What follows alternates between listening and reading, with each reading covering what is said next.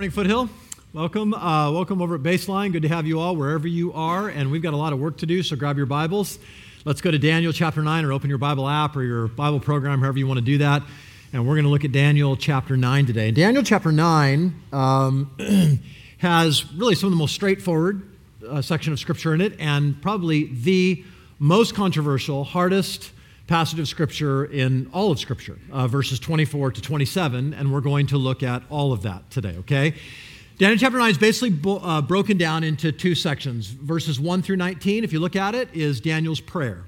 Uh, we finally get to listen in on a prayer of Daniel. We've seen him praying before. He opened his windows towards Jerusalem, Daniel chapter 6, and he prays. We heard him, we talked, he talked about praying in chapter 1, but now we get to actually uh, see him. We get to actually listen to one of his prayers and see what that's like. And then the last part, verses 20 through 27, are God's response, God's answer uh, to Daniel. Okay, and so we're going to look at those in turn. Now, we'll look at the prayer of Daniel, and, and uh, it's important for you to know that whenever you run into a prayer in Scripture, God wants you to learn something. Everything written in Scripture is written for our instruction.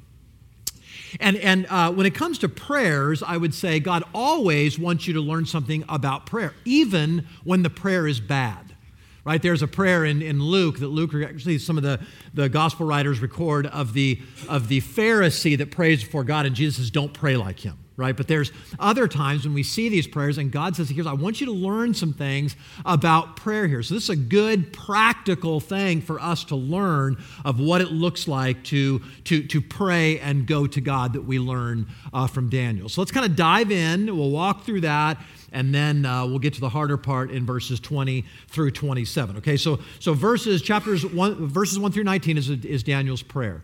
And what does uh, what does the lord want us to learn? What is daniel teaching us about prayer? Let me give you five things. And the first thing is this pray with your bible open. Pray with your bible open. So now start reading with me in daniel chapter 9 in the first year of Darius, the son of Ahasuerus, by descent a Mede, so now we're back to, remember, chapter 5 when Darius came to power, who was made king over the realm of the Chaldeans. In the first year of his reign, I, Daniel, perceived in the books the number of years that, according to the word of the Lord to Jeremiah the prophet, must pass before the end of the desolations of Jerusalem, namely 70 years. Then I turned my face to the Lord God, seeking him by prayer. Now, stop there. Remember what's happened. Daniel, in Daniel chapter, uh, chapter 1, we found out that Daniel was just a, a, young boy. We don't know, maybe he was 10, 15, you know, somewhere in that range, and he was, he was uh, deported out of Jerusalem and into Babylon. And that began the deportation that would last about 20 years of bringing most of the citizens of Jerusalem. And there was the, there was the destruction of the first temple, there was the destruction, like any siege that took place, the destruction of the city, and so everything. So now, at this point in history, Jerusalem basically lies barren, it lies desolate. Okay, well, Daniel, as we've said, reads scripture. And he apparently really loves the book of Jeremiah because Jeremiah was a prophet. We don't know how old Daniel was, but Jeremiah prophesied and said to Israel, Because of your stubbornness, because of your wickedness, because you refuse to obey God, there, then, then God's justice, God's wrath is going to be poured out on Jerusalem and you're going to be deported. And so Daniel's reading this, and he knows that all of these things have taken place just as God said they would. And then he realizes wait a second, you know, Nebuchadnezzar, the king of Babylon, is no longer in power. Darius is in power. So maybe what happens is Daniel is reading in, Dan, in Jeremiah chapter 25, and he gets to this verse in, in chapter 25, this prophecy of Jeremiah, verse 11. This whole land shall become a ruin and a waste. That's happened. And these nations shall serve the king of Babylon 70 years. He's going, okay, 70 years. He gets over to chapter 29, verse 10, right before the uh, verse we all like to put on t shirts and coffee cups. And he says this For thus says the Lord, when 70 years are completed for Babylon, I will visit you, and I will fulfill to you my promise and bring you back to this place. Okay, so what's he doing? He goes, okay, hey, part one has already taken place. The king of Babylon is no longer in power. So maybe God is ready to fulfill part two. We're coming to the end of 70 years. We don't know exactly when this is. Maybe it's been 60 years, 65 years, you know, 68, something we don't know. But somewhere around there, Daniel reads the prophecy and realizes, aha, this is about to come to an end. I believe what I read in Scripture, and so I'm going to go to God. He's praying with his Bible open. See, some of us, like, we, we have a hard time praying. And one of the reasons some of us have a hard time praying is because we think, well, you believe like me that God is absolutely sovereign. God knows the beginning from the end. There is nothing that God doesn't know. God knows when I'm going to die. He knows what's going to happen to me. He knows the blessings He's going to give to me. He knows the things that will be withheld me, all of these things. And He is so sovereign, He knows the beginning from the end. So some of you think, well, if God is so sovereign, if God knows that, you know, 70 years are going to pass and all this is going to do it anyways, why do I pray? What's the point of praying if God is sovereign? Now, if you ask Daniel that question, Daniel would say, I pray because God is sovereign. I pray because I look at Scripture and I see the promises, and this animates me to say, Oh God, here it is. Look at it again. Fulfill your promises to me, fulfill your promises to your people. Let's see, how many of you ever get to a place you're like, I, I don't, I'm, I'm, in a situation, whatever, I don't know how to pray? You can raise your hand because this is me. Anybody? Am I alone? Okay, good, good. So you're like, great. I, I, I, don't, I don't know what to say.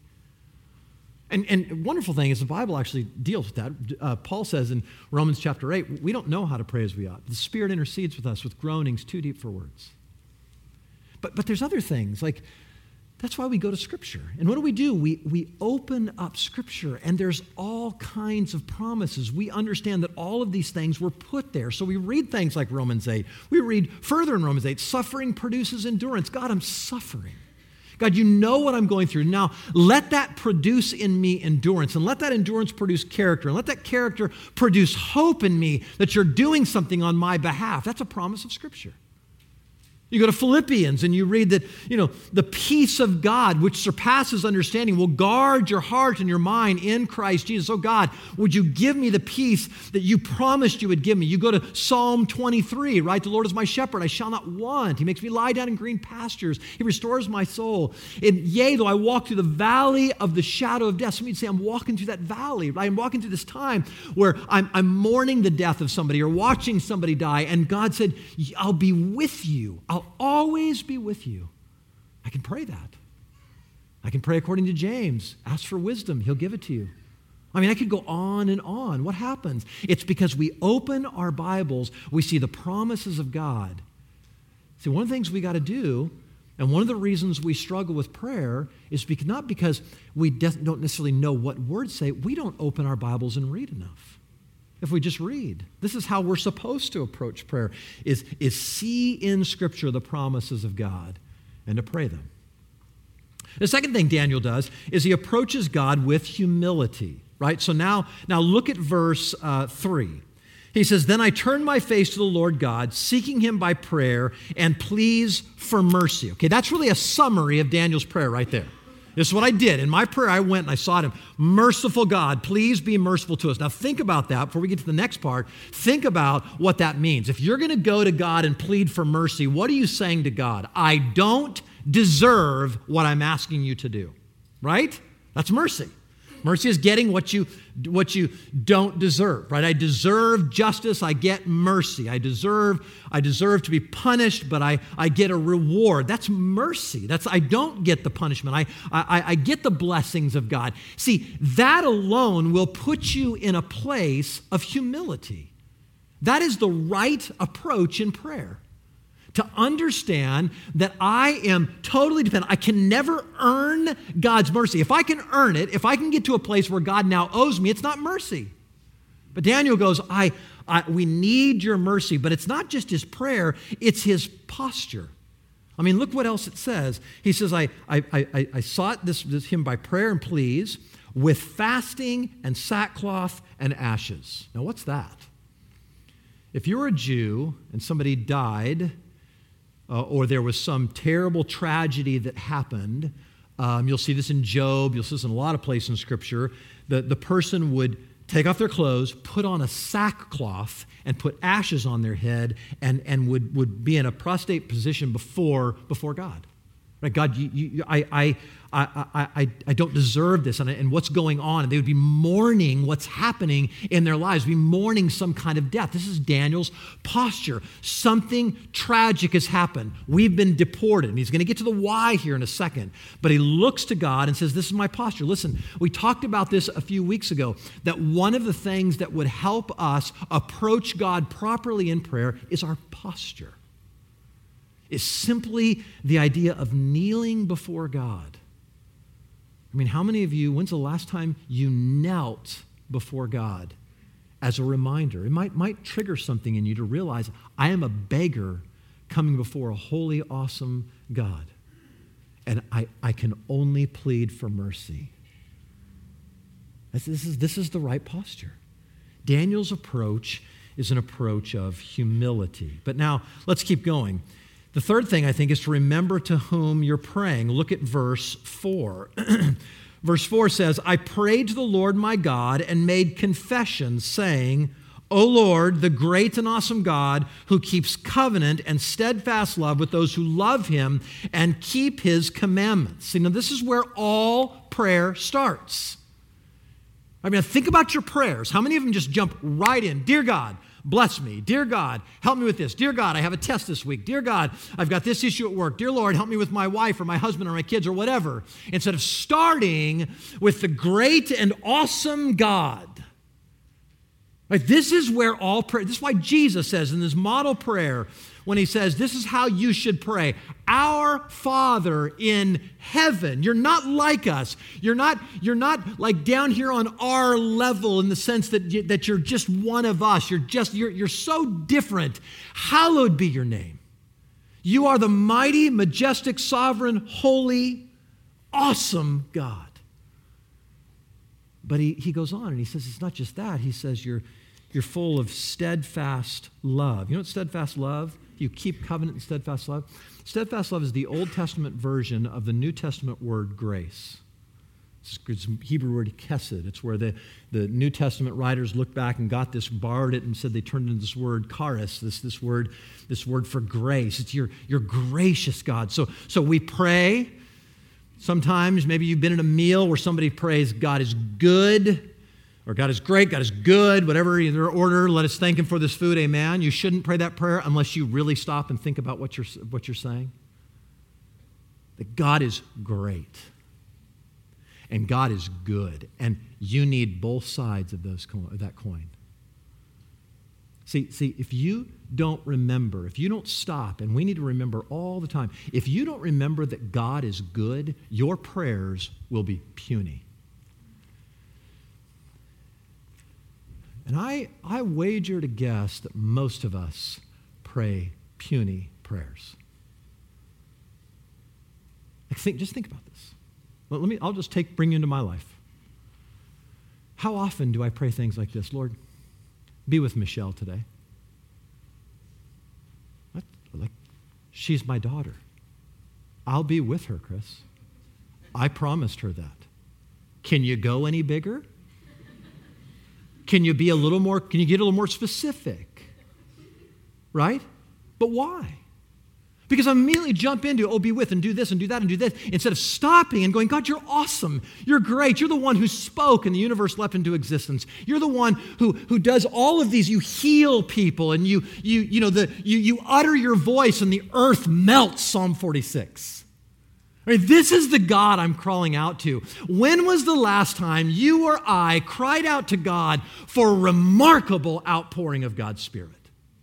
For something that would peel your face back and say, I can't believe God did this. When's the last time you prayed for somebody by name that you thought, no way, they could never be saved? My sister, my brother, my cousin, whatever, this neighbor that I have, and pray for them. So, God, only you, you have to remove the darkness from their eyes, but you can because you're the great and awesome God who called darkness light and light darkness.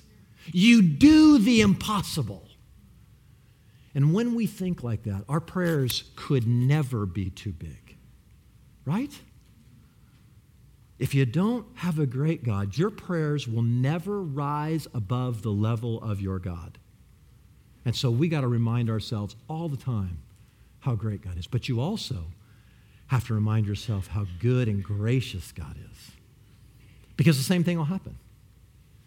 Not only will they be puny prayers if you don't remember God's pray, uh, grace, they will be non existent prayers. Right? Think about this. If I don't believe that God is good and gracious, then what, what, what, what am I thinking?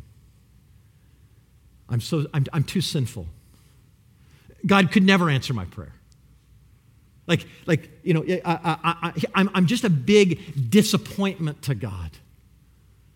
And so, God, you, you know, I, I, can't, I can't get into your good graces, right? And so I'm, I'm afraid. I'm, I'm afraid I'm disappointing you. And so, what I'll do, I, I won't go at all. Or when I go, it'll just be kind of these generic prayers. But when I remember God is great and God is good and He's gracious, well, now my prayers are totally animated, right?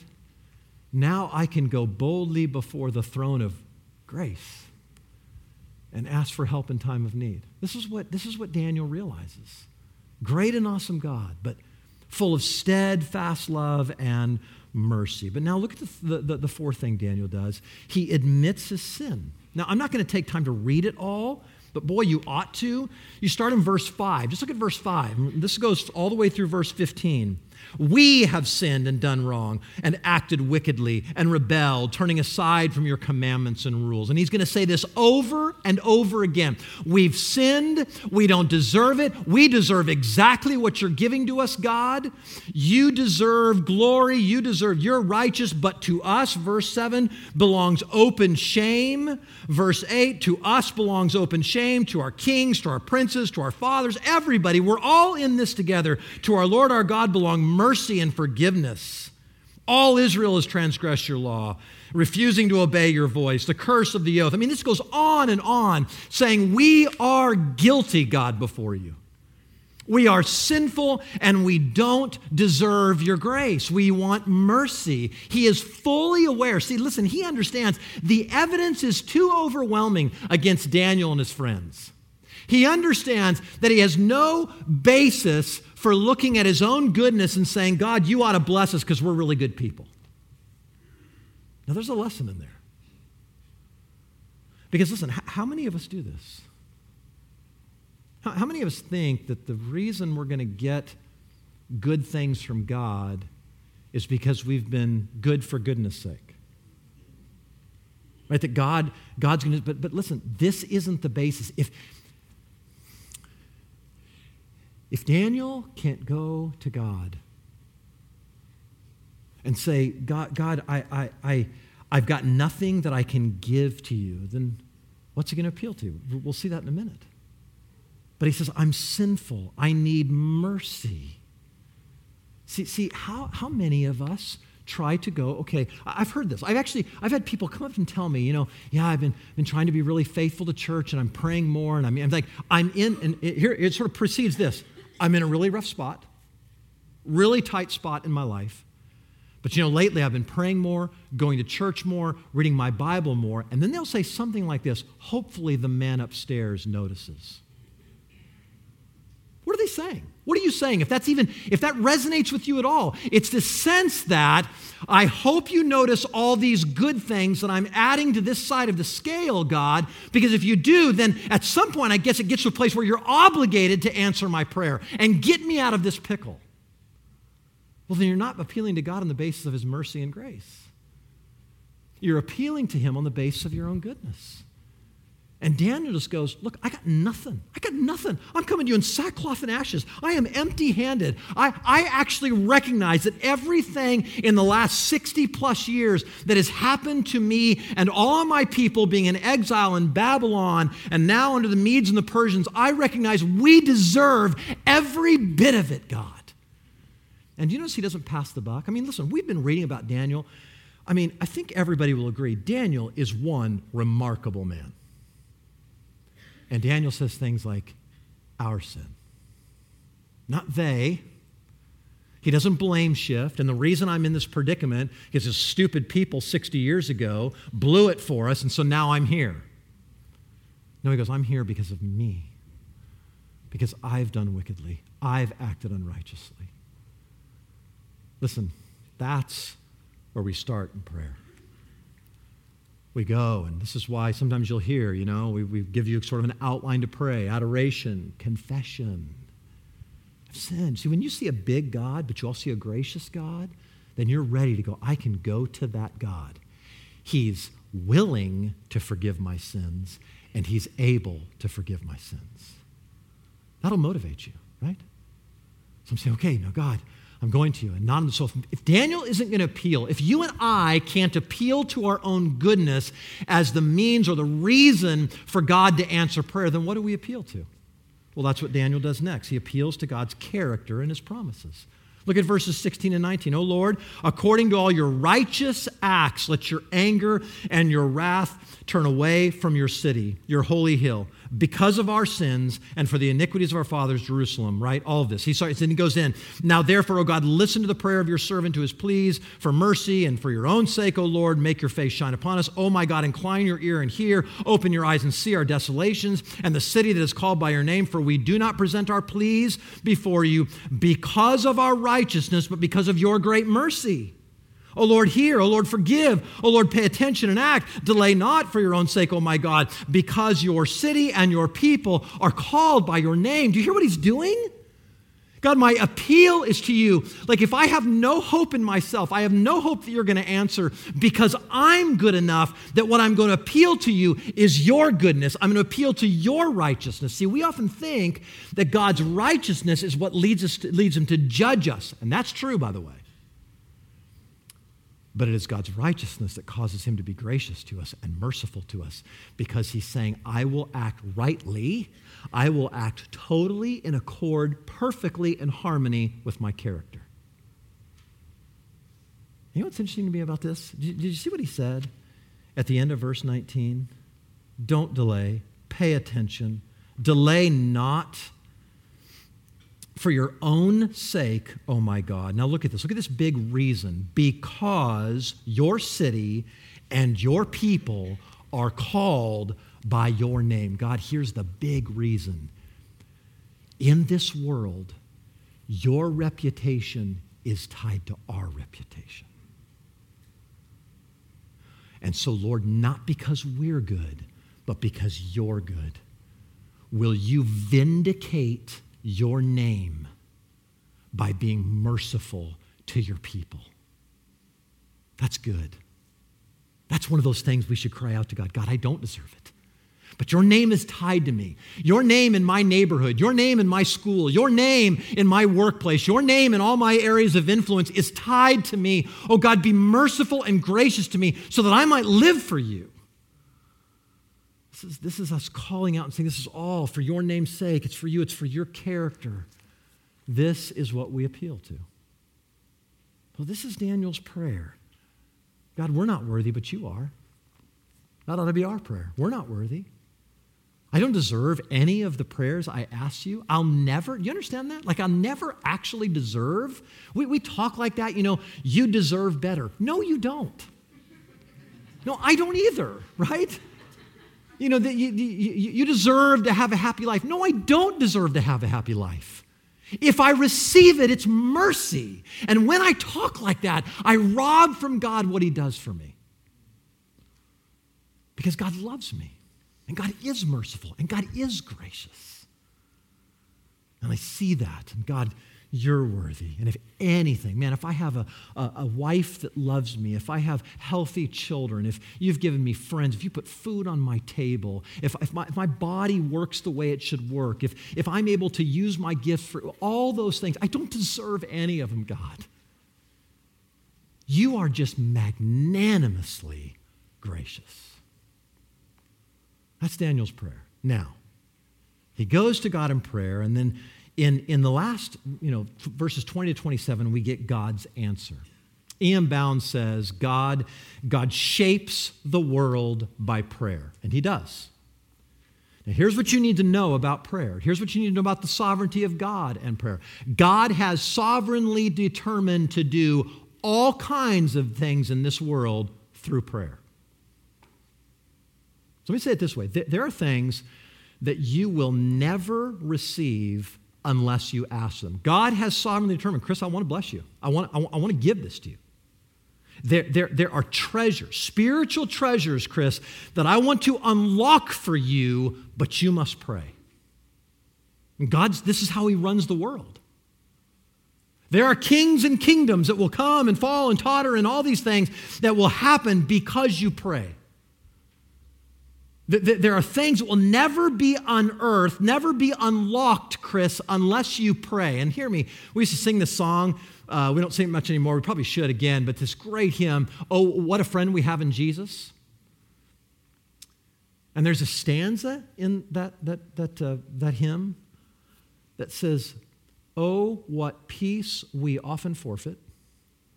Oh, what needless pain we bear. Isn't that interesting?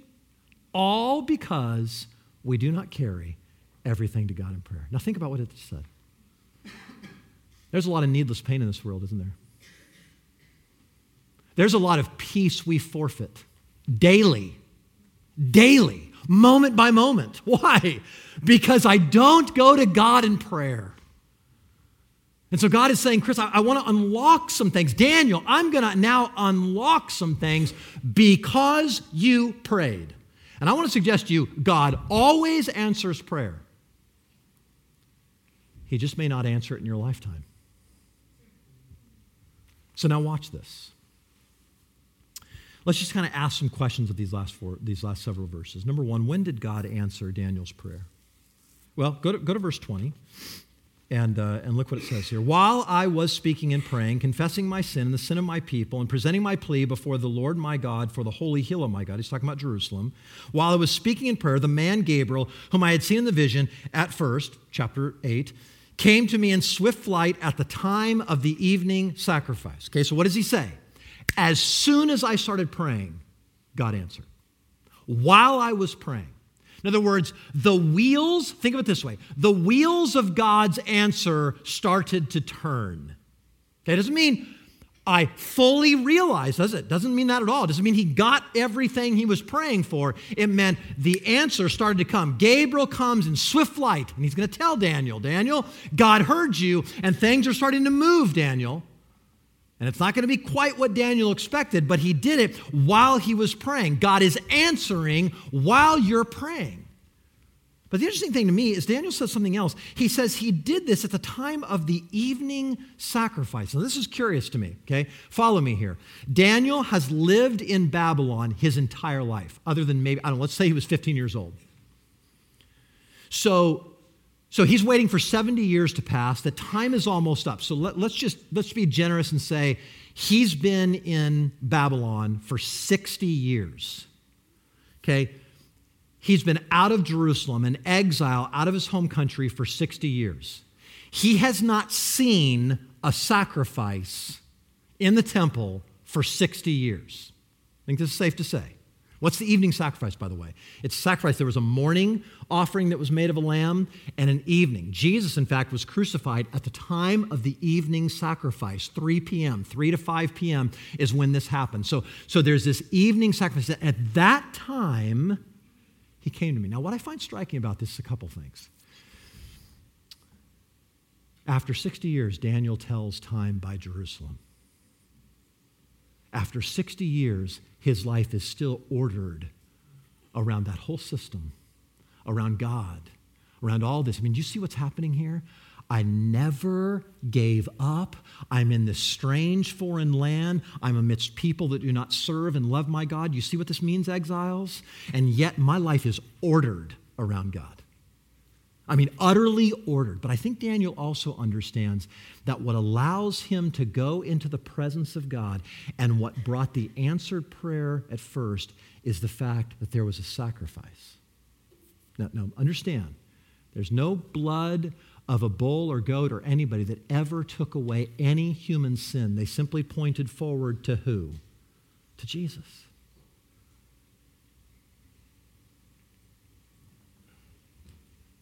And so the writer of Hebrews will say, Now I can come boldly before the throne of grace because Jesus Christ has passed through the heavenlies through his blood on my behalf. This is how we read our Old Testament and New Testament together. Time of the evening sacrifices. That's when. The second question I want to ask is why did God answer Daniel? This is really interesting. Look at verses 22 and 23. He says, He made me understand, speaking with me and saying, Oh, Daniel, I have now come out to give you insight and understanding. So here's, here's my reason, Daniel. Here's one of the reasons I come. I want you to understand the answer to your prayer, because it will not be what you expect it to be, Daniel. But then look, at the beginning of your pleas for mercy, a word went out. and I have come to tell it to you. Why? For you are greatly loved.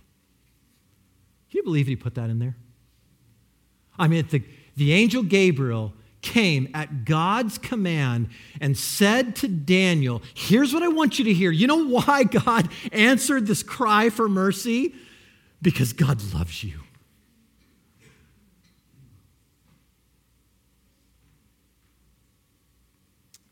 I told you before, everything written in Scripture, Paul says, is written for your encouragement.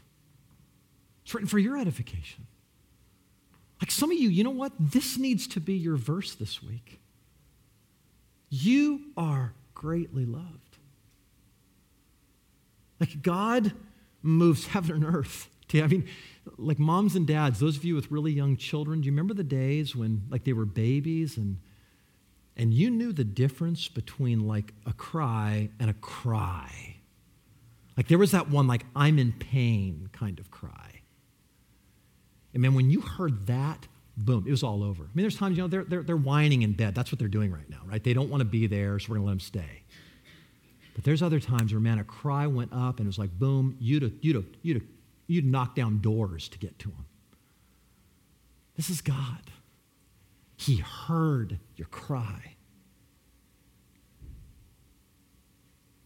And like a good dad, his comes. And why? Because I love you. I love you. God loves you. it's amazing that in the sovereignty of God, he made sure that was in Scripture. But let's keep going. What was God's answer? now, this is where the wheels fall off, okay? this is where it gets really, really difficult. So I'm going to read it to you, okay, and then we'll, we'll make our way through. Verse 24. Here's the answer. I'm going to make this clear. Daniel, I'm going to give you insight and understanding. Ready? 70 weeks, literally 70 sevens, are decreed about your people in your holy city to finish the transgression, to put an end to sin, and to atone for iniquity to bring in everlasting righteousness, to seal both vision and prophet, to anoint a most holy place. By the way, look at your footnotes. That'll say it could be a most holy one. Know therefore and understand that from the going out of the word to restore and build Jerusalem to the coming of an anointed one, a prince, there shall be seven weeks. Then for 62 weeks it shall be built again with squares and mode, but in a troubled time. And after 62 weeks, an anointed one shall be cut off and shall have nothing, and the people of the prince who is to come shall destroy the city and the sanctuary. Its end shall come with a flood, and to the, and to, and to the end there shall be war. Desolations are decreed. Verse 27. And he shall make a strong covenant with many for one week. And for half of the week, he shall put an end to sacrifice and offering. And on the wing, and by the way, that word can mean extremity or extreme, the wing of abomination shall come one who makes desolate until the decreed end is poured out on the desolator. All clear? Let's pray. Just kidding. It's about what I should do. Now, listen. Uh, Alistair Begg, many of you know him, probably his name. He's a great preacher, a Scottish guy, and he, um, he was preaching through Daniel 9, 24 to 27, and listen to what he said. He said, In what follows, I reserve the right to change my mind later this evening, and so often is necessary for the rest of my life until I finally settle the matter. What I'm about to now unfold for you will annoy some, disappoint others, confuse many, and perhaps encourage a few, right? This is exactly how I feel. I have studied this passage for literally for weeks now. I have read I don't know how many things about one person's opinion, and I and I'm, i kid you not when I tell you I have not found one commentator that agrees with another. Okay, so so what I'm about to say, I'm going to tell you I hold this very humbly. Okay, I, I, I want to place this before you, and what I want to try to do is not lose the forest for the trees. Okay, so that we you get the bigger idea because there have been calculations of 62 and seven and a half and 70 times seven and all this that make like a calculus major's head swim, right? So I don't want to go there. I want to I want to help us, and I want I think God wants to help us. I think God wants this to, to be helpful to all of us. Now, some of you, you know, you hear us say things like the scriptures are clear, but the, some, some scriptures are very hard, aren't they? Like, like um, Daniel 9, 24 to 27 is a hard scripture. There's this doctrine, and I'm just going to give you a, a 25 cent word, called the per, perspicuity of Scripture, which just means Scripture is clear. And some of you'd say, I beg to differ because I have no idea what this means, right? Here's what we mean when we say Scripture's clear, the clarity of Scripture. We don't mean all Scripture is equally clear. We mean that Scripture is clear insofar as anybody, even a, a child, can understand Scripture and what's necessary for salvation. But that doesn't mean there's not hard things. I mean, Peter is going to write in 2 Peter and say, you know, those letters of Paul, which he says are Scripture? He says, some things in the letters of Paul are hard to understand. So this is us, right? There's some things that are really hard to understand. So, so what do we do with this? Okay, how do we how do we approach this? Okay, well, here's what I want you to see. Here's the overarching idea of chapter 9 verses 24 to 27. God has a prophetic plan for the salvation of his people. Okay, so this is Daniel. Here's your answer. You prayed, and I'm going to answer. And, and Daniel, here's the problem though. It's not going to be the way maybe you think it is. Yet you're going to go back. The people of Israel will go back in that 70 year time I promise. But, but the fullness of God's promise to you, the people of God, will not come about in 70 in these in the last few years. It's going to take human history for this to unfold for you. God has a prophetic plan for the salvation of his people. Now, now, so now we get to the details, and these are difficult and these are hard, but, but don't get lost in the details, okay? Stay up here with the big picture and understand that God has a plan. And he's working that plan, even if I don't fully understand what's going on. So let me, let me kind of unpack the plan a little bit and help us with some kind of broad strokes here, okay? The first thing in his prophetic plan is that in his time, God will deal with sin through Jesus, okay? So now go back to verse 24 and watch this. 77s are decreed about your people in your holy city, okay? So, so whatever that means, we don't know. We don't know, does that mean 490 years? Does that mean some other, you know, figurative thing? Is it a year of all this completeness? But what we do know will happen is that in there it says to finish the transgression, look at this, to put an end to sin, to atone for iniquity, to bring in everlasting righteousness, to seal both vision and prophet, and to anoint a most holy place. Okay, so Daniel, let's start here. Daniel, God's going to fulfill everything he promised it just won't happen in your lifetime, Daniel. 77s are going to be added to this. So I don't know. Daniel may be thinking, oh, that's 500 years. That's, uh, that's a long time. I really don't know what kind of time. What's important is that he understands. See, it's going to happen, Daniel. God will do it even if you don't know the, the details. Michelle and I were talking about this morning. Why does God do this? Why does God put chapter 9, verses 24 to 27 in Scripture? When it's so unclear. And I think maybe the reason he does this is just to keep us humble. To just go, you don't know everything. And are you going to trust me? Are you going to trust I know what this means? And trust me to, to, to, to, like make sure that all this stuff happens. See, God will accomplish everything He has determined to accomplish in His own time. And He says, Dan, you're going to have to wait. You're going to have to wait for this answer. See, we want an answer now, right? We're so used to things instantaneously. Apparently, now, you know, Amazon will drone a book to me in 30 minutes. Got to have it right now. Right? I got to have instant coffee. I got a microwave oven. Everything got to be able to be prepared within half an hour. There's now cookbooks about half an hour. I mean, I just got to be able to have everything right when I want it, no delay. And that's just not how the Christian life works, ever. I prayed, God didn't answer. How long have you prayed? Well, I started last night. Well, that's probably not going to happen today, right? Like God has his own timetable. Hear me. He has his own timetable, and often his timetable is not your timetable. I mean, I, I, listen, there, there were people that were praying 50 years ago at Foothill Church about what we're seeing today. And they're dead now. My dad prayed his entire life for my oldest brother, Scott. My dad dies May of 2012. My brother Scott comes to faith in October of 2013. Did God hear my dad's prayers? You bet he did. You bet he did. Just, God, God, we look at that and say, God, you're so slow. And God answers and says, Chris, what you count slowness, he'll tell us in Peter, is my patience. I'm just, listen, somebody said that the, the wheels of God grind exceedingly slow, but incredibly fine. Exceedingly slow. This is what God does. And we need to hear this. You need to know that there are probably things that you're praying about today, that you're hoping about for day, today. God hears. The wheels are in motion. You may not see the answer in your lifetime. Then he goes on and he starts to talk about this like um, the 77s. And he says, There's six things. I want you to just, just, just listen to it again, okay? And I want you to answer me who's he talking about here? Uh, the transgression. He says, God's going to do this put an end to sin, atone for iniquity, bring in everlasting righteousness, seal both vision and prophet. You might say, mm, don't know what that means.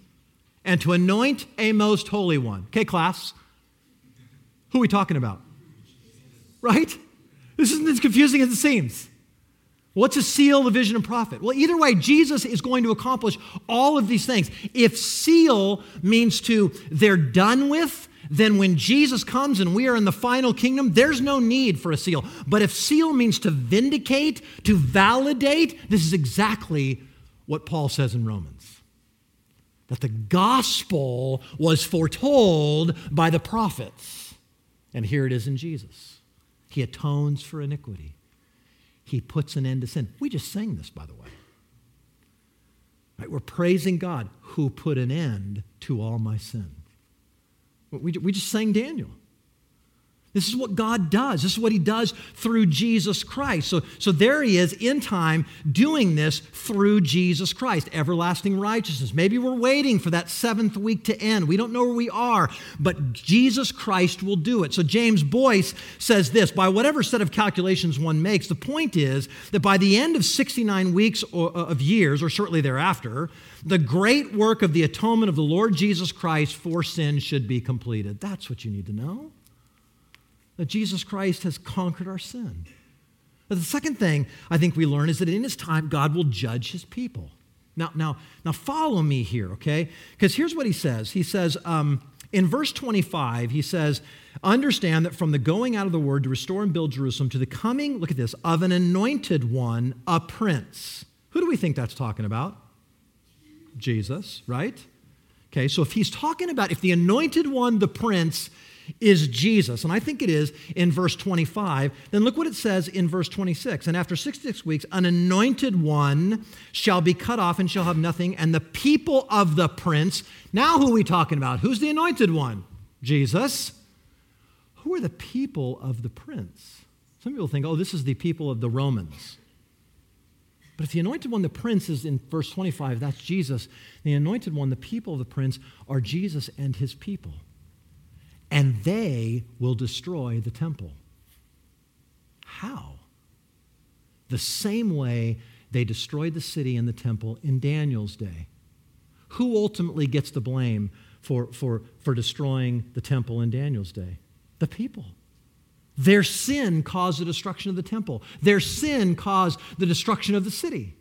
Right? Nebuchadnezzar comes in, sacks the city. Same thing is going to happen in AD 70. The Roman general Titus will come in and he will decimate the city of Jerusalem to the point that the temple, to this day, if you go visit Israel, you can walk up on the Temple Mount where, the, where, where, where, where Herod's temple stood for the people of God. And, and, and, you'll see not one stone remains, just like Jesus said. In fact, so complete is the destruction of the, of the Jerusalem temple, the, the, the second temple of Herod, that they don't even know where it sat on the Temple Mount. They have no idea. Oh, I think maybe it's around here. And this happens exactly like God. God's going to come and he's going, why, why, why did God judge the people and destroy the temple in Daniel's day? Because they rejected God. Why will he do that in AD 70? Because they rejected the anointed one. They rejected the one sent to him, the one greater than all the prophets. So God will judge his people. But then lastly, in his time, God will affirm his covenant and destroy evil. Look at verse 27. And he shall make a strong covenant. Who's he? Well, I'm going to say this is Jesus. And this strong covenant is the new covenant. And he's going to make it with us, right? And he's going to, he's going to, he's going to put an end to sacrifice. How does Jesus' new covenant put an end to sacrifice? That's exactly what the new covenant is. There's, the temple becomes obsolete. There's no need for any sacrifice anymore. It's over. No sacrifice needs to be offered because the one final sacrifice has been given. Now, does this mean that all sin, nobody will ever sin again? Of course not. People will sin. In fact, he says this, this, this desolation will come, and he says, on the, on, the, on the wings of abomination shall come one who makes desolate. Now, what's that? I told you that word wings means kind of extreme, extremity. In other words, the abominations will get so extreme, one will come who will make desolate. What happens? What do we know happens in Jesus' lifetime? The greatest abomination ever committed in the history of the world. The, the perfect Son of God is crucified on a Roman tree. Now, this is what I think is happening. And yet, he says, until the decreed end, it's decreed God has decided it's going to end, it's poured out on the desolator. So the, the desolator's still out in the world. We're still somewhere in this seventh week. And he's still wreaking his havoc. And yet, God is saying, I will bring it to an end. My covenant will prevail. And I'm going to triumph over all that sin. Now, this is great hope, by the way. Because this means that at our worst, Christ came and did his best.